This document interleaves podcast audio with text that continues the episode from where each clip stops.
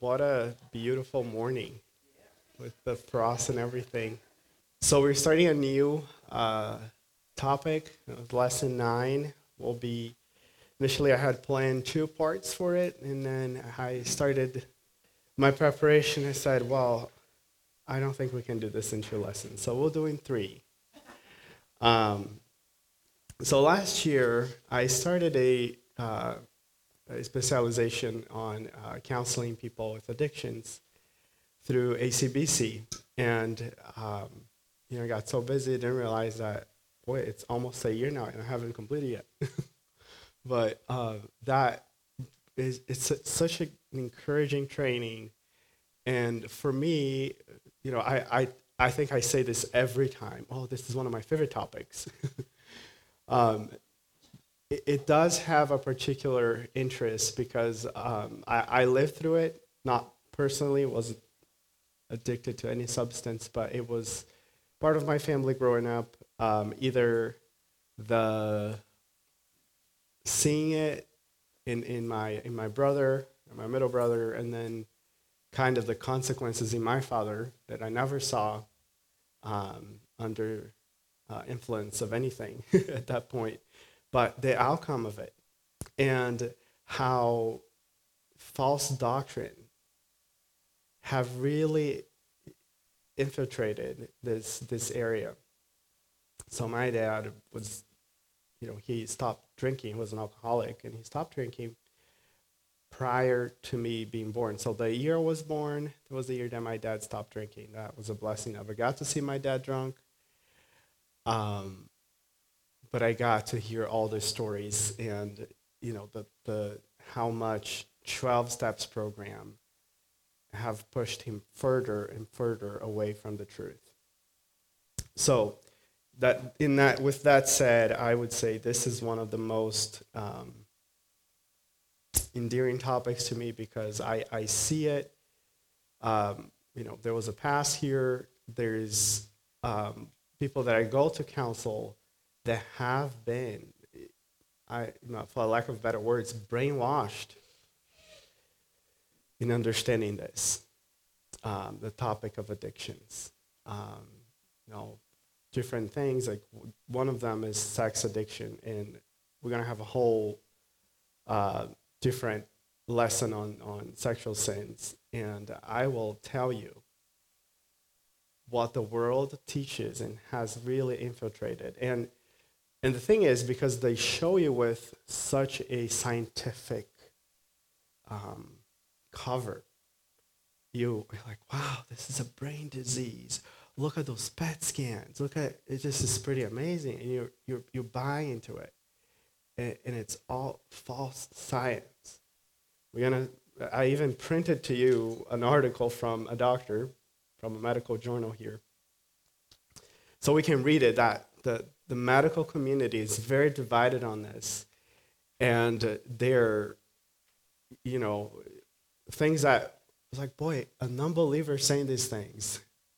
If they are saying these things, I think we as a church should most assuredly be stating things as they are.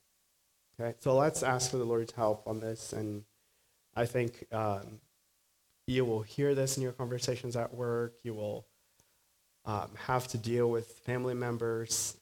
So we, we need to have answers. Dear Heavenly Father, we are thankful for your word that is true, that is faithful to us um, in, in teaching and giving direction for every problem that we face in this life. Lord, we're thankful for the gospel of Jesus Christ that bring redemption to man, bring life to deadly uh, spiritual people. They're spiritually dead, and to sinners such as us, Lord, that we were enslaved to sin, but now we're free in Christ to live in freedom um, in the Spirit. I pray, Father, that you would bless our discussion here May it be encouraging to some, may be challenging to some to think through some of these um, things and, and, and for us to make a stance on your word.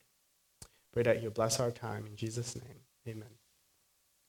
So I start saying here that the church needs to reach uh, the world and make disciples. And I think this is one of the areas where um, you know the world sees that there is a need, and and you will see many times people going to churches trying to find help and hope because they have tried this and this and that. I remember a guy that he's gone through uh, I don't know how many programs, but you, you name it, Salvation Army, you know, been um, in facilities uh, for drug addiction, and he grew up in the church, um, coming coming to counseling, and he came under the influence. His first meeting, I'm like, "What are you talking about?" It, you know, all this combobulated conversation. I couldn't tell what he was going with it, and then later we were able to meet with him or when he was sober. But it, it is hard, and I had a lot of people that get intimidated by the topic. Um, I had a pastor in this church, and I, we had, a, and he's a great person, love him. I think I just said, you know, he, he, said, well, maybe he should go to a meeting for the Alcoholics Anonymous, uh, you know, just for the camaraderie. I'm like, no, absolutely not. That's just going to push him further and further away from the gospel because I know what it, what it does. Um, are there benefits? Sure. But the amount of error that is in there, you know, and I'm going to save this for next week. But um, we're called to make disciples. You know, I we had a couple of guys attending our church here from facility in Blaine, and I don't know. We, have been thinking about um, kind of some sort of outreach. Um, haven't seen the guys. Maybe they'll show up to church again here, and I think we have an outlet to, to say, you know, we have we have truth and hope for you. That um, they know that most of these programs they, they help, but it's not it's not um, a full transformation. You know, it's it's a res- re- uh, restoration. It is a um, really treatments that don't give a hope that lasts. We have allowed the world to infiltrate and define addiction like they hold the truth. That's the, the truth, plain and simple. Um, you know, recovery programs is one of the most uh, taught doctrine in churches today regarding this. And, and, and it is just the world with a Christian um, clothing. Um, Colossians chapter 2, verse 8. If you have your Bible there, I think it's a good one for us to start here. Colossians 2 and verse 8. It says, See to it that no one takes you captive through philosophy and empty deception according to the tradition of man and according to the elementary principles of the world, rather than according to Christ. This is one of the areas where I think the church really has given into philosophy and empty deception to provide solution to man's problem. Man-centered ideas. Mark Shaw is the uh, main, main guy uh, training people now in the biblical counseling world for um, dealing with addictions. He says, Man-centered ideas focus, focus upon pleasing men first. God-centered ideas focus upon pleasing God first. When, then when that occurs, the secondary result is that man will find his pleasure in God. You know, you're just switching um, the categories of sin that they're pursuing. You know, they might even leave and abandon their quote unquote addiction, but they'll replace that with something else. Um, so they really need the true lasting hope of the gospel that focus on glorifying God, not on glorifying self, not having a better version of yourself, but having a new man created in Christ Jesus. And then um, we need the commitment and compassion that it takes for those that are in the way of distraction. Um, I want us to open our Bibles to Proverbs chapter 23. I think it's one of the texts that um, describes this plight of people struggling with addictions in such a vivid way.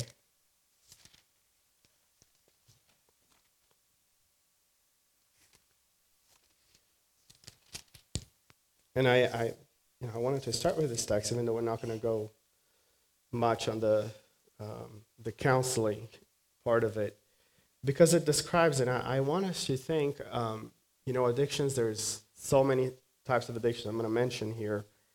Um, you know, sexual addiction, internet addiction, gambling, all the forms that are not necessarily related to a substance abuse. Um, in verse, starting on verse 23, 22, um, there is a father instruct, instructing his son, and he says, so Proverbs 23, verse 22, listen to your father who begot you, and do not despise your, despise your mother when she's old. Buy truth and do not sell it. Get wisdom and instruction and understanding. The father of the righteous will greatly rejoice, and he who uh, sears a, a wise son will be glad with him. Let your mother, um, let your mother, let your father and mother be glad, and let her rejoice who gave birth to you. Am I reading that? Yes, I am. We're to get there. Verse 26 Give me your heart, my son, and let your eyes delight in my ways. And what really is happening in Proverbs is you know, it's a, pa- a father trying to impart wisdom, to teach their, his children to, to fear the Lord, to heed the voice of the lady wisdom.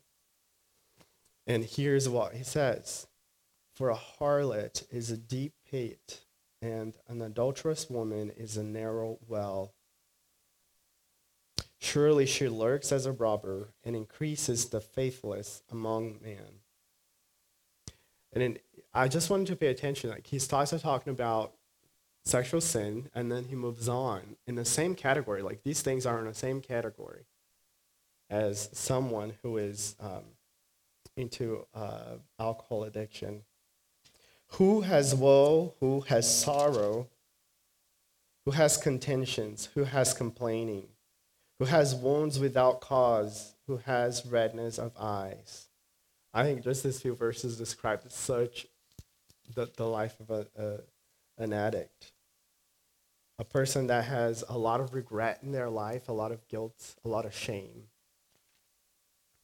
That is constantly in conflicts with family members, with coworkers, is always complaining about life, who has wounds without cause, this this happened and I don't know why. Why I have this broken relationship with my parents? Why do I have this broken relationship with my spouse? Who has redness of eyes? Those who linger long over wine, those who go to taste mixed wine. And you know, the Bible doesn't really uh, describe necessarily uh, drugs. You will see that in the New Testament by using the word pharmaco, uh, where we take the word um, it, pharmaceuticals for drugs. Um, but, but, it really is about intoxication. Um, anything that impairs your judgment, anything that is um, addictive and intoxicating. That's so. Even though it's talking about alcohol, it's kind of the paradigm what really happens in the life of someone that struggles with these things. Do not look on the wine when it's red when it sparkles in a cup, when it's and it goes down smoothly, right? The lure that that has to people. I mean, some we're watching Super Bowl, whatever you're watching, you see all the, every now and then you see a, a, a commercial for beer, right? and that's what they claim, right? It goes down smoothly. It's the appeal that oh, it, it's something that is is alluring. At the last, it bites like a serpent, and it stings like a viper. Your eyes will see strange things, and your mind will utter perverse things. And there's the path of destruction, the consequences that it does. You will be like one who lies down in the middle of the sea, and a one who lies down on the top of a mast. They struck me, but I did not become ill. They bit me, but I did not know it. When shall I awake? I will seek another drink. It, it is a path that is just hopeless. When, you know, you would think that the consequences they're facing would be enough to say, I don't want to pursue this life anymore. This is destructive. But it's just for a moment and it dulls their senses and it's just gone. I I won't pursue that. Well, actually, when I wake up, I'm going to go and look for another one. So we need compassion and we need commitment to really save those from destruction by giving the gospel. Now, I wanted to start with the definitions from, you know, the secular world. We'll see the American Psychological Association. We'll get some from the National, uh, trying to remember the name, the National Institute for, on Drug Abuse. That one is major and has, uh, you know, a lot of implications. Maybe I want to hear Dylan's thoughts on this, on political, um, uh, on policies for the government, because now if this is a disease, then is it something that you can treat and then can you get covered by insurance to get the medical treatment and to get the psychotherapy or whatever you need?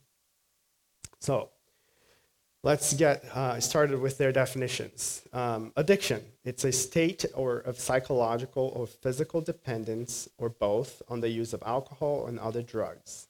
The term is often used as an equivalent term for substance dependence and sometimes applied to behavioral disorders such as sexual, internet, or gambling addictions. A chemical substance with significant potential for producing dependence is called an addictive drug. An addict, then, is a person who has developed a substance dependence or addiction, and the term is also used colloquially to refer to a person with compulsive behavior, such as persistent gambling. So you, realize that this term is broader than just the substance abuse. Addi- addictive behavior. Um, their actions, often obsessive and destructive, they are related to one's abuse or dependence on a substance and that is dominate, that dominate one's life. Um, addictive behaviors may include drug seeking behavior, risk taking, um, breaking laws in the course of a sustaining one's drug habit. You know, and sometimes you would have people that have a tendency to just want to steal things just for the thrill of not getting caught. So it's not just the, the drug abuse. Um, what is then an addictive drug? It's any psychoactive substance that has high likelihood of producing substance dependence, such as including alcohol, amphetamines, amphetamine-like CNS stimulants, caffeine. Would you look at that? Um, I even put a little uh, chart here because we're, you know, we don't realize how we we have habits things that we, we, we go to for soothing and, you know, we don't. So according to even the DSM-5, you know, the American Psychiatric Association, um, depending on how much, how many cups of coffee you have, and the the withdrawal symptoms that you experience when you don't have coffee for a day, you might be an addict. So, it says here, it started with coffee, the little guy says. Soon came to energy drinks, then it moved to harder things. I don't know what he's doing there. It says, and then eventually tea. so it really, it, it, and I put it there because it could be anything, anything that um, causes us to be dependent and in our life to be um, drawn toward. You know, and I drink coffee. I don't. I'm not here telling you that uh, just you know, but we we should look out. I remember um, talking to guys in school, and you know, I'm gonna blame seminary for getting me in coffee because I went through pharmacy school really hard. What, didn't drink coffee at all, and I got to seminary, and it was like, oh boy, and and the Americans are like you know, you drink coffee. You don't drink coffee like this. You drink coffee like this. it's just, um, I, you know, I am joking, but it's uh, truly we should pay attention. You know, I every now and then I would hear people saying like, "I just I need coffee." oh, you need Jesus. That's what you need. You don't. You you know your existence is not dependent on this. Um, so it's good for us to make you know to have a heart check every once in a while. And then this language that they use to addictive personality. You, you hear that every now and then people using this. It's and they acknowledge this as only a hypothetical personality pattern thought to increase the likelihood that a person will become dependent on one or more substance. Research has not supported of ex- the existence of such personality, but has identified traits associated with substance abuse, such as impulsivity, behavioral under control, and characteristics associated with no behavioral disinhibition. Some people have an inclination more to these things. And, you know, the genetics studies that are done are just so biased, so manipulated. Um, all right, so we have the categories, um, and, and they really trying to destigmatize. You know, the stigma is a big, big term that they keep bringing to this discussion. We don't want people to feel uncomfortable. You know, oh, you don't call them a drunk. Then they came up with alcoholic term, and then, well, that's too offensive. It, it's a substance dependence. You know, and so you would have all these acronyms: alcohol use disorder so depending on how many symptoms the person has, they would be categorized as mild, moderate, or severe. So for two or three symptoms, it would be mild, moderate, four to five symptoms, and severe, six or more symptoms. So I'm going to just read to you here the DSM on the substance-related disorders, kind of a, some of the criteria that they use to um, put people on this um, on that diagnosis with that label. So, one, the major category that has four of the criteria is impaired control. So, someone that takes substance in larger amounts or no longer than should. So, it, you will see a lot people that started treatment for pain, for instance, and they really are drawn to that now. They're, they keep going or they want to take more expresses a desire to quit or reduce but fails on multiple occasions. Expend, spends a great deal of time obtaining, using, or recovering from use, and may use all their time to get it and to use it. There's a lot of planning that happens in the acquiring. And there's a craving, it's intense desire or urge to get the drug. Can be driven by being in the place where it has been used or with friends. It is, it is the cigarette or the cup of coffee. Um, then the other three categories is socially impaired.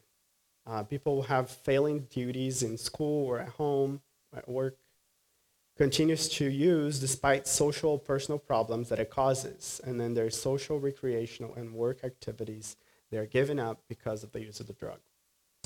It's a risky use uh, uses substance in physically hazardous ways, um, continues to use despite knowing the physical and psychological damage that it's doing. And then there's this true pharmacological symptoms, which is the tolerance. Um, someone needs to take an even ever increasing amount of the substance to for the same result, and then the withdrawal. Significant, uncomfortable, and at times life-threatening symptoms if substances is stopped. So even uh, for someone trying to quit, they need some guidance on that and sometimes medical attention to uh, deal with the withdrawal return uh, symptoms. All right, so here's some of the diagnostic categories. Alcohol use disorder, AUD, uh, cannabis use disorder, CAD, um, use disorder, PUD, and, and, you have all these UDs there. I'm not going to read all of them. Um, but just so you have an idea of what is going. I want to just to open to some questions and observations here at this point. Um, I don't know if Dylan wants to speak on that, but it, it, the major thing is if this is now considered a disorder, then how does the public system handles that? So, anyone, what are your thoughts on that? Um, you know, I know that here in the U.S. is not a major thing because public system is not the norm. Um, but in my country, for instance, you would have uh, everyone has the right to health. So um, if you're having to make decisions where um, I'm having to invest on treatment for someone with heart disease and someone that has a addiction, which is considered a chronic disease as well, just as heart condi- as a heart condition. We're going to read some of their statements here. They're put in the same level. Yeah. Yeah. And I think even even on a taxpayer, you know, you think about even if you're not, not paying insurance in your comp- company that they're taking into account those things. Um, those social programs that cover those things. It's like, well, I'm paying for this treatment, and it doesn't work. And that's the major thing. We're gonna see here, even on their website. So the, the data that I brought here are from the National Institute on, on Drug Use. So you see that there's the, you know, the results that you get from that treatment. It's not very helpful. Yep. Mm-hmm. Mm-hmm. I, I, I full on agree with you with the inconsistencies. Is that um, it, eh, even the, the, the, the director of the National Institute on Drug Abuse, um, she has a lecture. I'm going to send a link for you to see it, and it's just cringeworthy. Um, and he, she titled it as a, a, disease of the free will. I'm like, well, so you're saying that people has the free will to choose. So it's something that you choose. And yet you're saying that it's something that you're a victim, that you can't help it, that you need medical treatment. I, just, you know. So, Dylan, any thoughts to, to add to that? So, all good thoughts, Dylan. We'll really dive into this this draw, you know, of the treatments that are offered, uh, it, it is a replacement to what we as a church should do. And you know, when I growing up, I do remember some of those um, affirmations, you know, that the church um, just it's moralizing. It, it just you know sh- these people away. Um, that you don't belong here. No, you belong here. This is a place for people in need of forgiveness, of salvation, of restoration, of transformation, spiritual transformation. Um, so I, I, I do want to make a point for us to have compassion. People are struggling. I mean, it, if I, I just imagine if the government is getting involved with this, you know, there is a reason for it.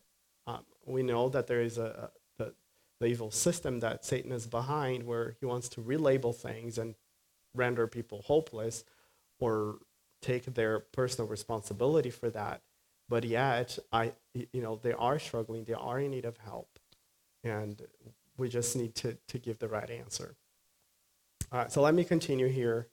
Then we'll we'll have plenty of time to, to discuss more later. Uh, the medical model of addiction. This is where I really want to focus today because everything else will stem from that. You know, the the 12 step program treatment, the recovery they're all based on the medical model of addiction. So, according to American Society of Addiction Medicine, addiction is a treatable chronic medical disease involving complex interactions among the brain circuits.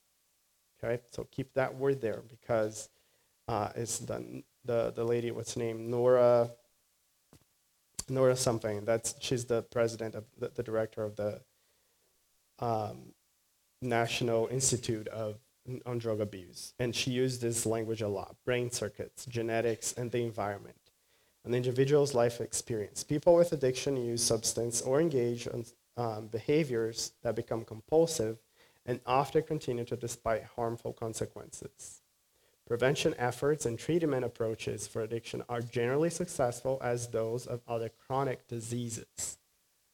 Now, it is a chronic medical disease. That's what they're, the, the language that they're using. So addiction, this is important them, it's, in, it's a lot like other diseases such as heart disease. Both disrupt the normal and healthy functioning of an organ in the body. Both have serious harmful effects, and both are, in many cases, preventable and treatable. If left untreated, they can last for a lifetime and may lead to death.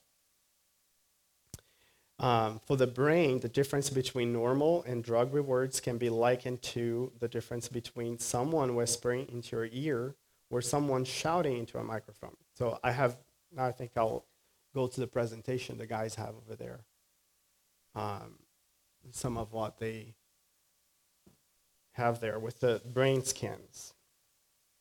Um, and I give you in the um, in your notes, you will see something like, let me see here. Let me see the number of the slide so I can tell them. It's number 18. So the number 18 there. Um, that one. It says for the brain, the difference between normal rewards and drug rewards can be likened to the difference between someone who is whispering in your ear and someone shouting in a microphone. So, whenever we're eating food or something that is pleasurable, the levels of dopamine on your brain between your brain cells have normal levels there. But then when you have a drug that connects to that those those uh, neuro, uh, neuroreceptors, the dopamine, dopamine transporters, we have an increased amount of dopamine that it just makes that highly pleasurable. And it's what, what she's comparing here is like when you're whispering in someone's ears, and now imagine this with a megaphone. That's what the experience that the dopamine releases in the body.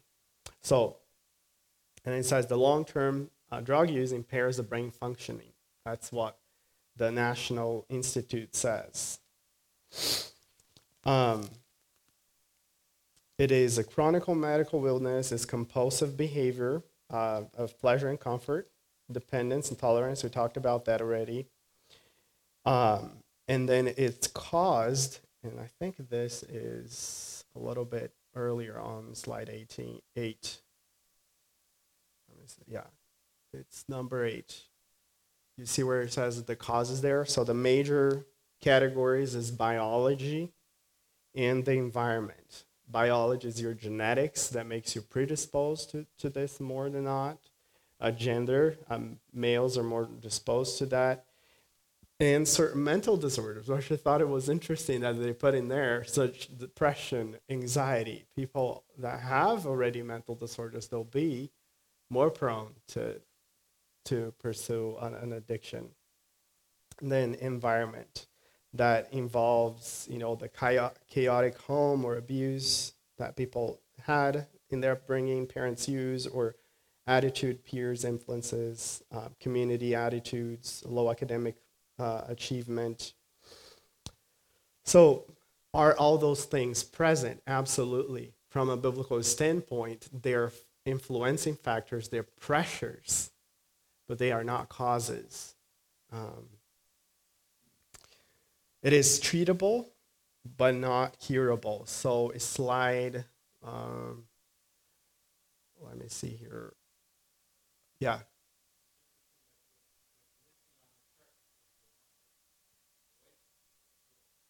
Mm-hmm. Yeah. So if you have all those things, um, you know, you you will get there. That's the result that you will have um, when you have in contact. So basically, it's you already have all these factors, but then you get exposed to it, and bam, it gets manifested. Um, so uh, it is number 22. I think this is the last one I wanted to show.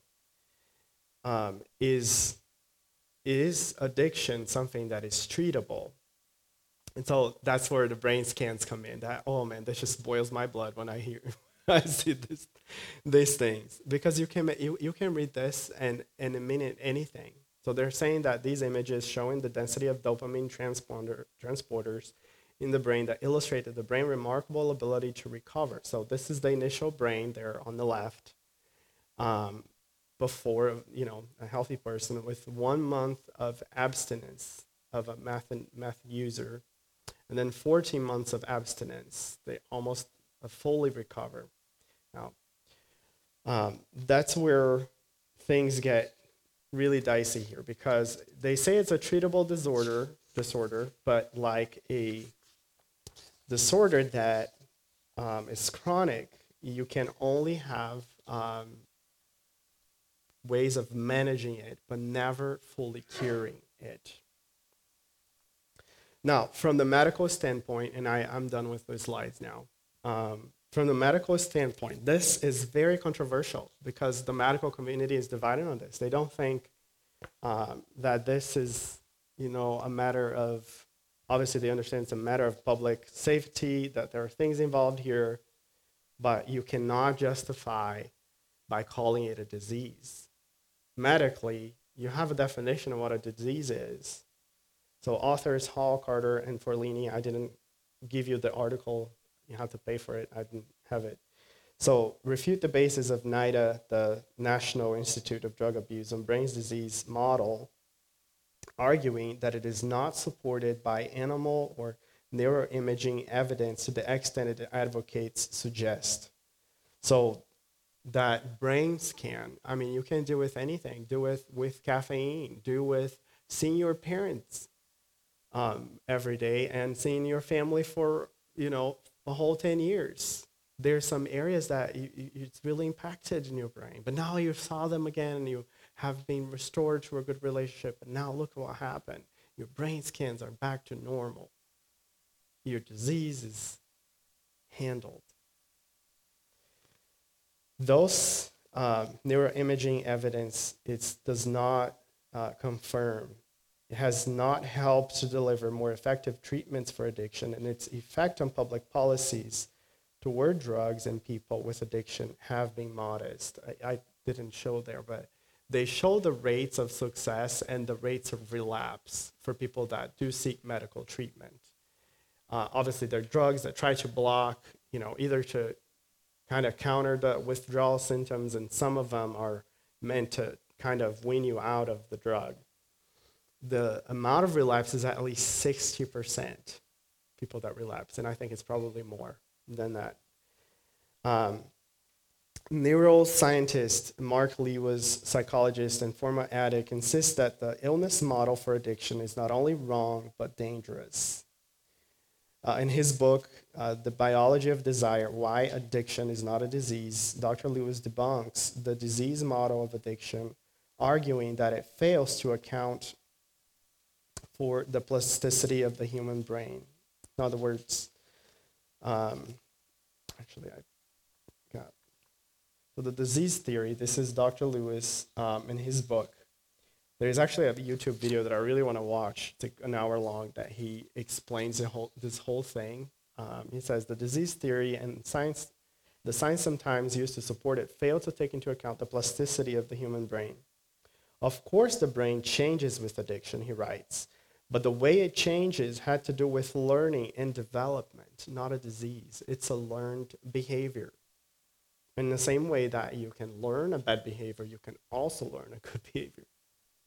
All significant and repeated experiences change the brain. Adaptability and habit are the brain's secret weapons. The changes wrought by addiction are not, however, permanent, and while they are dangerous, they are not abnormal. Through a combination of difficult emotional history, bad luck, and the ordinary operations of the brain itself, an addict is someone whose brain has been transformed, but also someone who can be pushed further along the road toward healthy development. And then interesting, this guy, and I know, uh, probably not a believer, says he doesn't like the term recovery because it implies a return to the addict's state before the addiction took hold right? So if if they're coming back to where they were, um, was that normal to begin with? If they're saying that there is a genetic predisposition, can you really get back to that uh, normal? And then what I did here, I just photocopied, you see it's on a separate sheet, an article. Um, so this Canadian Medical Association and its uh, licensors, it's a journal, medical journal, and they have published previously an article um, there was addiction is a disease. We must change our attitude toward addicts. And, you know, advocating for this whole thing of stigma and of uh, different things implied. Um, and, well, you know, it's not really compassionate. We're actually taking the care, the medical care that people need if you don't say that as a disease. So there was a response of uh, Tim Holden, uh, psych- psychiatrist and assistant professor at Queen's University Medical School. And he's saying that the, the statement published in this journal editorial that addiction is a disease is not supported by evidence and reads more like a political policy statement than a reasoned intellectual argument. There has been a steady erosion of individual responsibility. So pay attention. This, this is a secular person saying there is, they're just removing the personal responsibility and loss of any concept of personal blame for bad choices.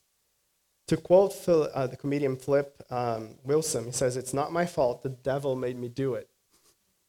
Right? It, from a secular standpoint, they're saying, Well, my brain made me do it. Whatever else made me do it. It wasn't me. Calls to destigmatize addiction, remove any sense of personal responsibility.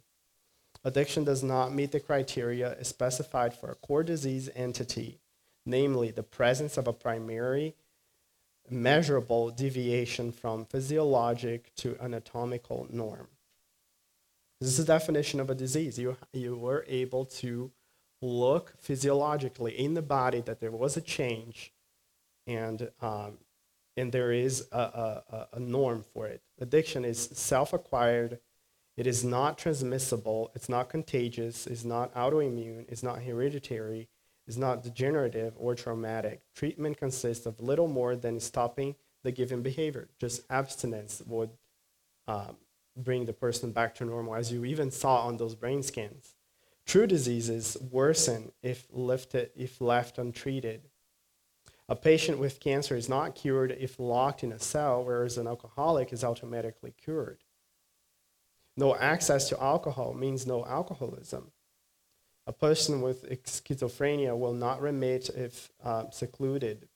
Sepsis will spread and Parkinson's disease will worsen if left untreated. Criminal courts do not hand down verdicts of not guilty by virtue of mental illness to drunk drivers who kill pedestrians. It's a very good point here. Uh, why is that that they, they don't do that?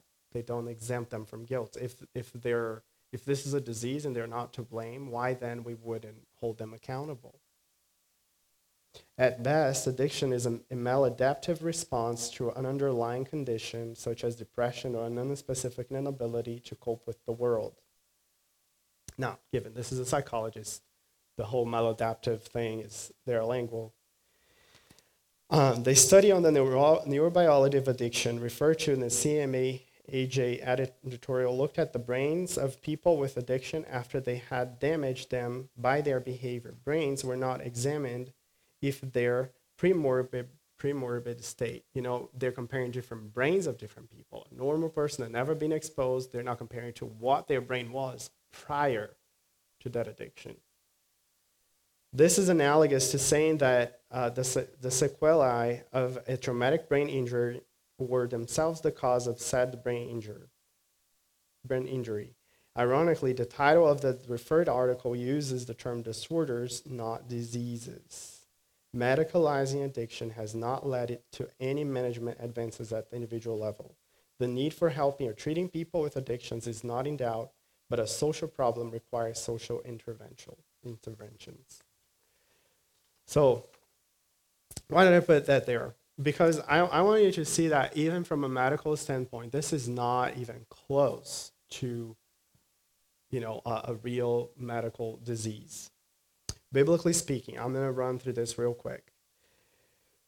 What then the Bible say about it?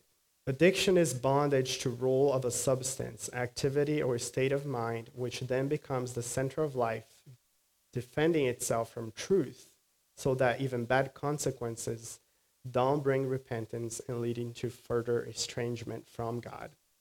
It is a spiritual problem caused by the desires of the flesh. The scriptures refer to this kind of addictive behavior as bondage or enslavement. The Apostle Peter offers a clear definition in 2 Peter 2:19. It says, "Although these false teachers uh, promise freedom, they themselves are enslaved to immorality. For whatever a person succumbs to, to that, they are enslaved." Now, wh- why this concept of enslavement is hopeful? Because if you're a slave, you can become free, totally free. You, it, it's, it's something that there is a return, there is hope. I don't have to go back. That's why Paul can say, Such were some of you, drunks and homosexuals and this and that. And you don't, you're not that anymore. God has saved you and changed you. Furthermore, the term addiction from the Latin, from the Latin addictus, which means assigned or surrendered, and the genuine Christian has not surrendered to the sinful bondage. The idea of addiction carries a medical etiology and therefore medical prescription for it. Along with that, medical and demonic solutions to habitual sins assume a certain unnecessary victimization on the part of a person they're trying to help. A victim is helpless, they can't do a thing about their problem. We have uh, people, counselees, to think in biblical terms about their sins as slaves they can hope that in Christ they can find true freedom. This continuous surrender to sinful flesh produces more enslavement and destruction. I think it's helpful for us to look at Romans um, as the paradigm. We, we read in the beginning Proverbs, and you kind of saw a little bit of that progression. Romans. And the whole thing is that one, they're worshiping the creation instead of worshiping the creator. And in that pursuit, they're suppressing the truth. For the wrath of God is revealed from heaven against all ungodliness and unrighteousness of men who suppress the truth in unrighteousness. Why is that? That even when bad consequences come, they still reason against logic, is the suppression of truth. Because that which is known about God is evident within them for God made evident to them, for since creation of the world, his invisible attributes, his eternal power and nature, uh, been clearly seen, being understood through what has been made, so that they are without excuse. Even though they knew God, they did not honor him as God and gave him thanks, but they became futile in their speculations. Their foolish heart was darkened. Professing to be wise, they became fools, exchanged the glory of incorruptible God for the image in the form of a corruptible man, and of birds and four four footed animals and crawling creatures. Therefore, God gave them over in their lust of their hearts to impurity, so that their bodies would be dishonored among them. For they exchanged the truth of God for a lie and worshipped and served the creature rather than the Creator who is blessed forever. Amen. So, uh, a clear way of thinking about uh, addiction is thinking about it as a worship disorder. It's a matter of worship. Whatever they're seeking the drug or the alcohol or whatever it is, or sex or gambling, the pleasure, the comfort, those are the true idols that they're worshiping the gambling, the drugs, the alcohol, they're just the means to deliver what they're seeking. Seeking the control, have control of their lives. You know, people that even have eating disorders, they're trying to control their life by counting all the calories, all the things that they ingest. What is that? They're worshiping control. What does the mean they're getting that? It's through that uh, behavior. So you'll see some of those graphics there that I put from um, Dr. Uh, Ed Welch book, uh, Addictions, Banquet in the Grave. So no one can be perfected in the flesh. That's another passage here. Um, remember that Paul wrote to the Galatians, foolish Galatians, who has deceived you in such a way that now you want to be perfected in the flesh? We know that physical treatment, you know, to help with the withdrawal symptoms helps the person just to get out of that state. But trying to be cured through medical treatment doesn't last. So much so that relapse treatment is also, you know, a consequence of that.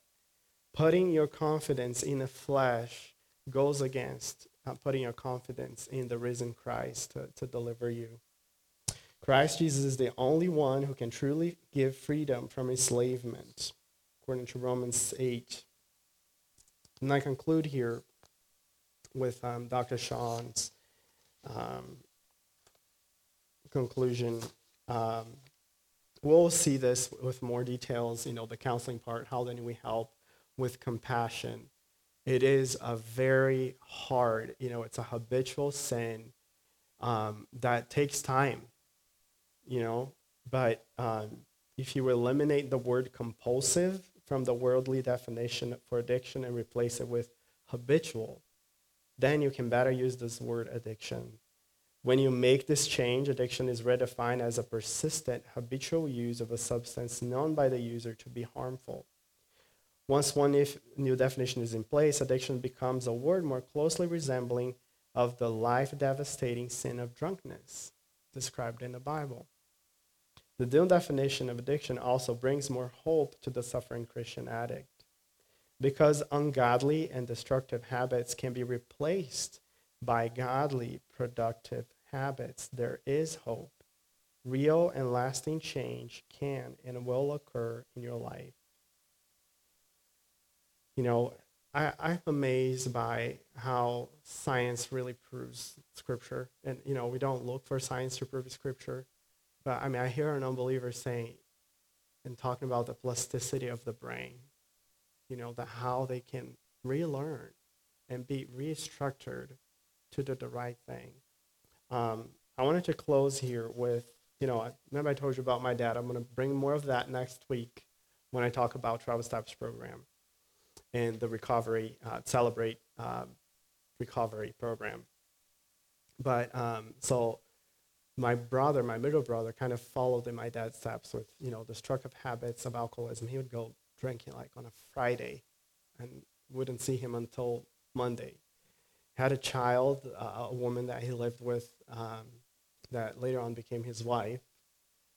And, um, you know, all my siblings heard the gospel. You know, my mom and I, we just shared and studied with them the Bible. And this one was like the black sheep of the family.